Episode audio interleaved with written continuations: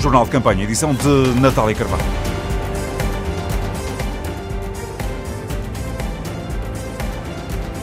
Europeias 2019. Jornal de Campanha. Edição da manhã. Pedro Marques partilha a concertina com Jerónimo de Sousa. Em Viseu, Paulo Rangel teve um balde de água fria. Na campanha também há gato. E saiba, quem tem mais likes nas redes sociais, há surpresas. Muito boa noite a todos e a todas. Boa noite, casa. É sempre bom voltar a casa. Sempre que o Partido Socialista governou, a pobreza desceu em Portugal.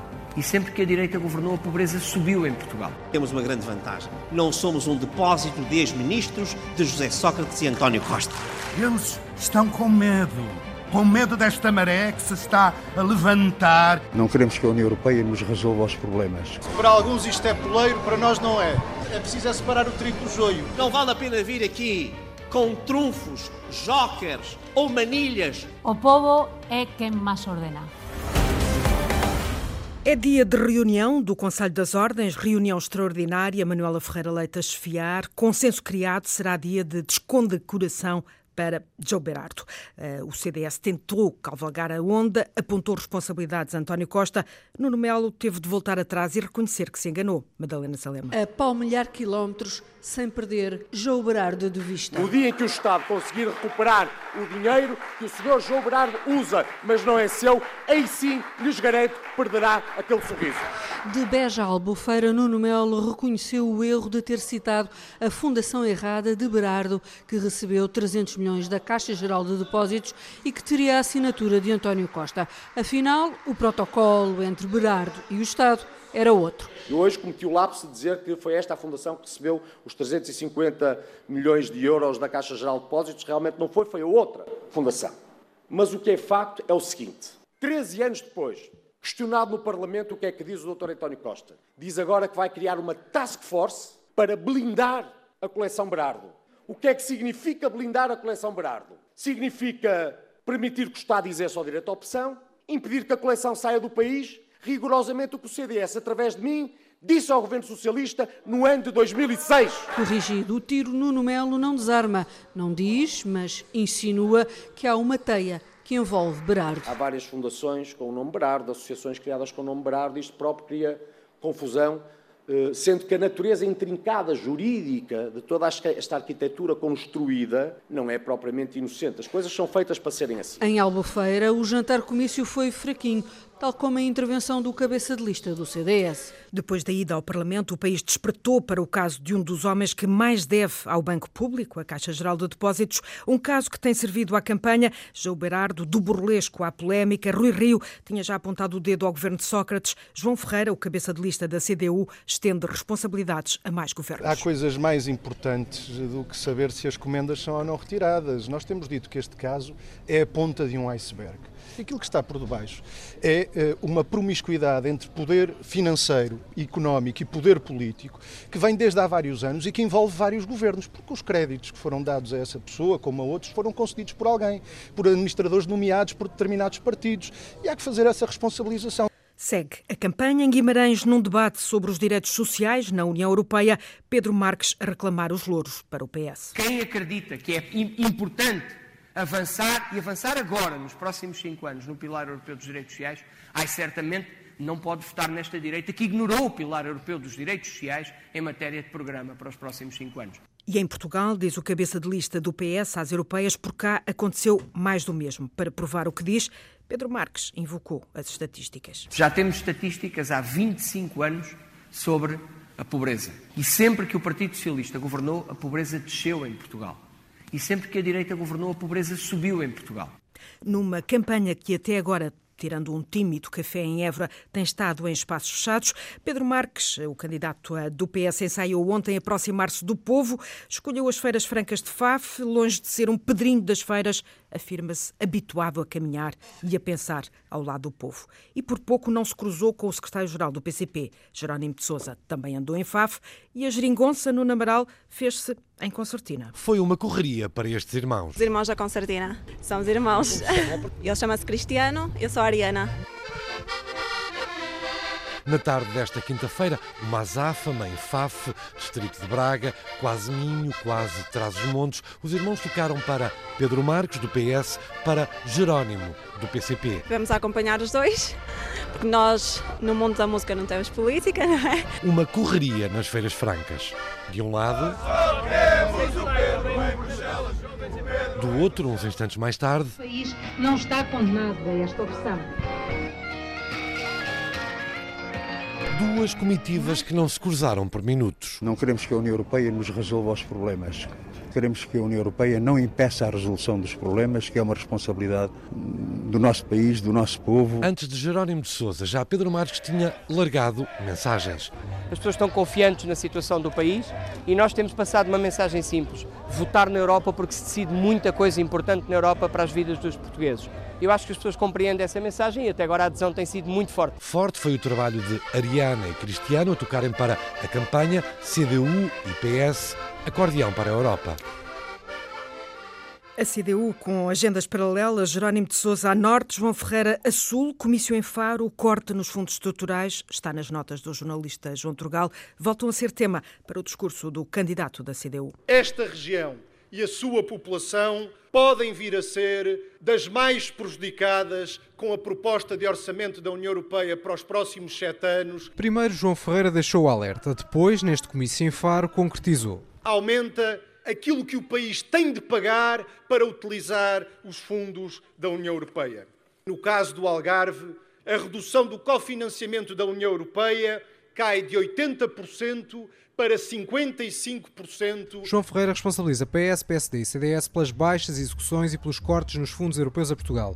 E apesar do social-democrata Paulo Rangel ter hoje prometido o chumbo, voltou a desafiar os três partidos a não permitirem um orçamento com novos cortes. O silêncio será entendido como uma fuga e um não compromisso com os interesses nacionais. Outro alvo, o candidato do CDS acusado de hipocrisia ecológica quando votaram a diretiva relativa à redução do impacto de determinados produtos de plástico no ambiente, tiveram a oportunidade para contribuir, andam agora com as câmaras de televisão atrás, a apanhar o lixo que não quiseram proibir e que vai parar às nossas praias. Algumas vaias a Nuno Melo num comício perante duas a três centenas de apoiantes que começou com alguém que veio de longe. Venho de Barcelona, fiz 1500 km para estar aqui. O fadista Motar, como é conhecido, mas que com um fundo musical toca castanholas. Das castanholas às concertinas, em Viseu foi um dia frio para o PSD.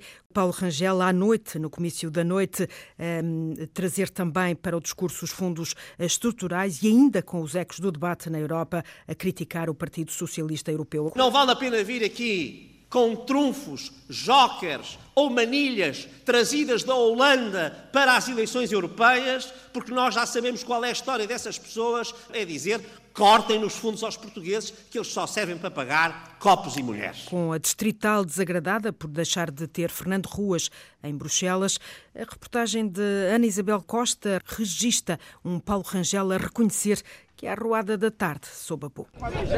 Um beijinho. Eu queria encontrar este senhor, porque ah. este senhor é do Porto, não é? Eu sou. Também eu. Em terra que já foi conhecida como Cavaquistão, a arruada do PSD nada teve a ver com as multidões de outros tempos. O tempo não ajudou, justifica Paulo Rangel. Esta arruada está um bocadinho a pouco, porque obviamente está frio, não é? E as pessoas uh, uh, não saíram muito, portanto estavam, uh, enfim, algumas pessoas e os comerciantes normalmente locais. Valeu a animação da JSD. Rangel! amigo, Viseu está contigo. Mas do dia passado no distrito de Viseu, não faltaram mimos e música para o candidato. Televisão já o conhecia, porque a gente sempre, sempre conhece na, na televisão. E aqui ao vivo é mais bonito ou não? Ah, sim, sim, sim, sim, sim. Por acaso, gostei muito. Então, muito boa tarde. Eu defendo o meu papel é com prazer e muito gosto ao pé do Dr. Paulo Rangel. Da concertina para assuntos mais sérios, Rangel também passou pelo Hospital de Viseu e voltou a apontar o dedo ao governo. Estas obras foram sistematicamente adiadas. Portanto, Mário Centeno, que é o verdadeiro Ministro da Saúde de alguma maneira, tem impedido que a Europa faça aqui o seu trabalho. Os fundos comunitários foram tema forte da campanha do PSD em Viseu. Com Marisa Matias a jogar em casa, o Bloco de Esquerda apresentou-se com um discurso em defesa das mulheres, sobretudo das mais desfavoráveis. Comício em Coimbra, marcado João Vasco por emoções e avisos. Eles estão com medo. Com medo desta maré que se está a levantar e vai rebentar na praia no próximo dia 26. Sim, porque nós vamos todos votar pelo nosso futuro, pelo futuro dos nossos filhos. A inspiração de António Capelo, ator e mandatário da candidatura do Bloco, serviu de mote para uma noite de emoções fortes no pátio da Inquisição. Muito boa noite a todos e a todas, boa noite casa, é sempre bom voltar a casa. Mas se Marisa Matias se emocionou com o regresso a Coimbra, Catarina Martins foi quase às lágrimas durante várias partes do seu discurso. O motivo foi este. Queria falar-vos das mulheres precárias a contratos a prazo, que são despedidas quando engravidam. Passados uns segundos, foi ainda mais difícil conter a emoção. As mulheres que trabalham na limpeza,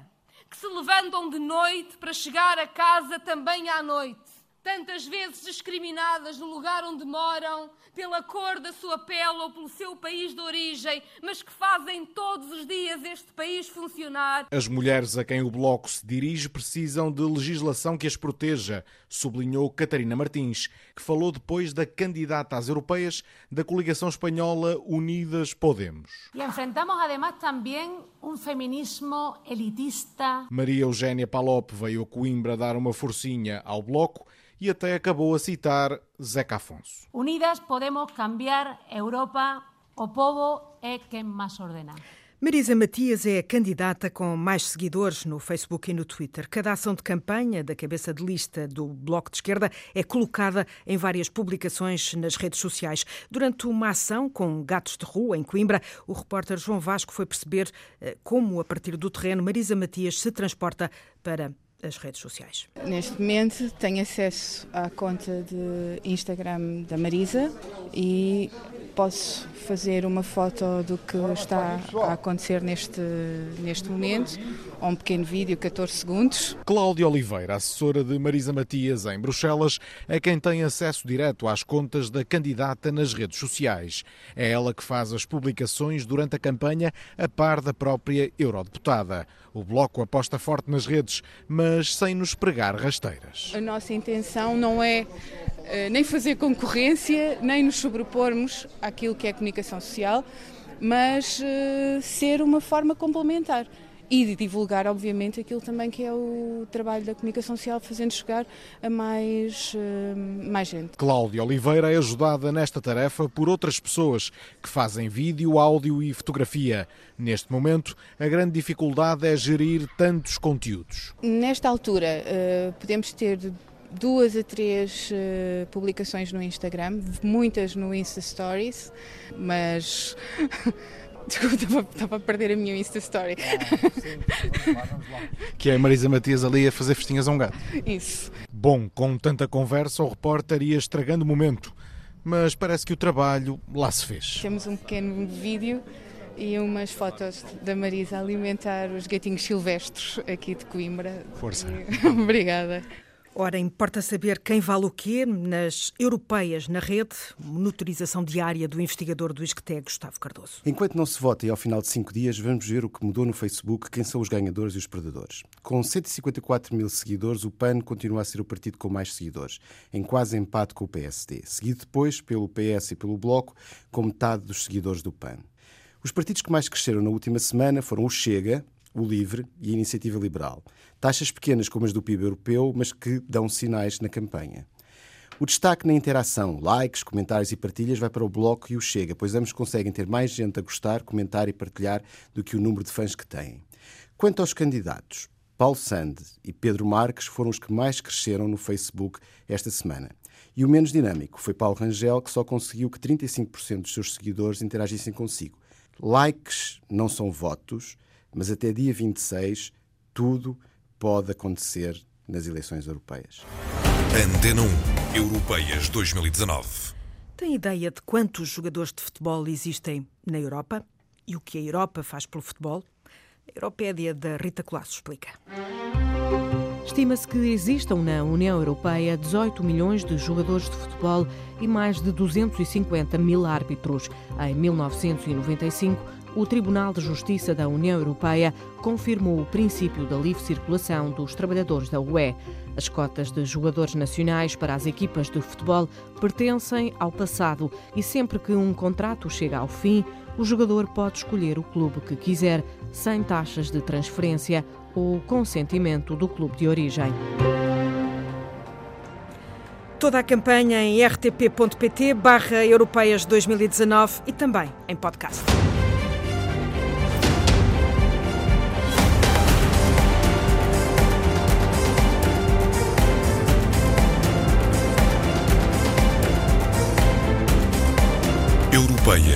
2019